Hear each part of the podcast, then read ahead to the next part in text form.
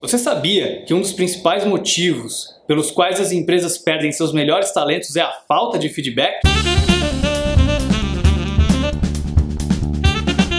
Não tem nada pior do que você estar tá trabalhando numa empresa, numa organização, num time e não saber se você está indo bem ou se você está indo mal. Como está indo o seu trabalho na visão do seu chefe, na visão dos seus colegas de trabalho, não é verdade? E esse é de fato um dos principais motivos pelo qual as pessoas abandonam as empresas, a falta de feedback. Primeira coisa é quando alguém ingressa no seu time, quando você contrata alguém.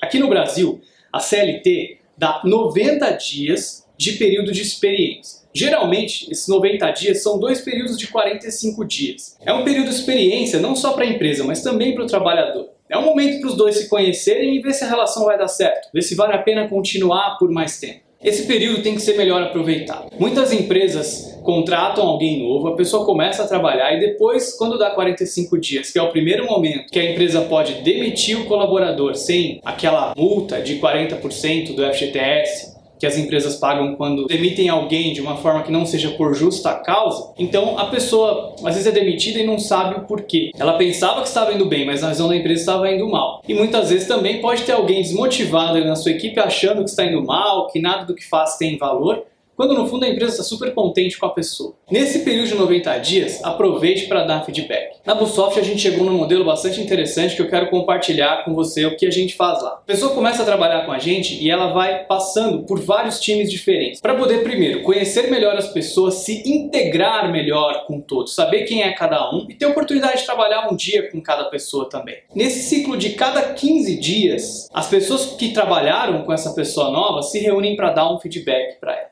o que ela está indo bem e o que ela pode melhorar. É uma coisa simples que ajuda a pessoa a compreender onde ela está errando e também a entender o que ela está fazendo direito, o que ela está fazendo bem feito. Quando chega no terceiro feedback, primeiro ciclo de experiência, do fim do primeiro ciclo de experiência, a pessoa já sabe se está indo bem ou não, ela já sabe o que esperar daquilo, né? ela não vai ter nenhuma surpresa.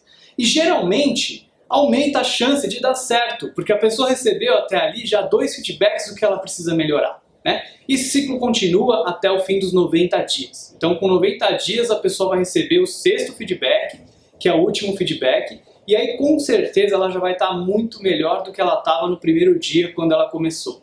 É uma experiência incrível de melhoria, é uma oportunidade muito grande. Isso é importante você combinar também com a pessoa desde a contratação, porque ela tem que estar receptiva ao feedback, ela tem que estar pronta para receber esse feedback. E ela tem que querer ouvir esse feedback e depois utilizar isso para poder melhorar.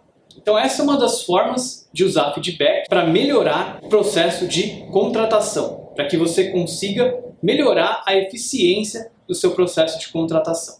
Mas e para as pessoas que já estão trabalhando na sua organização hoje e também precisam de feedback? Também precisam saber se estão indo bem ou mal. Aí você pode utilizar o feedback 360. Eu vou falar sobre ele com bastante detalhe num próximo vídeo. Se inscreve no canal do YouTube, se inscreva no podcast no iTunes ou no SoundCloud para você não perder o episódio de Feedback 360.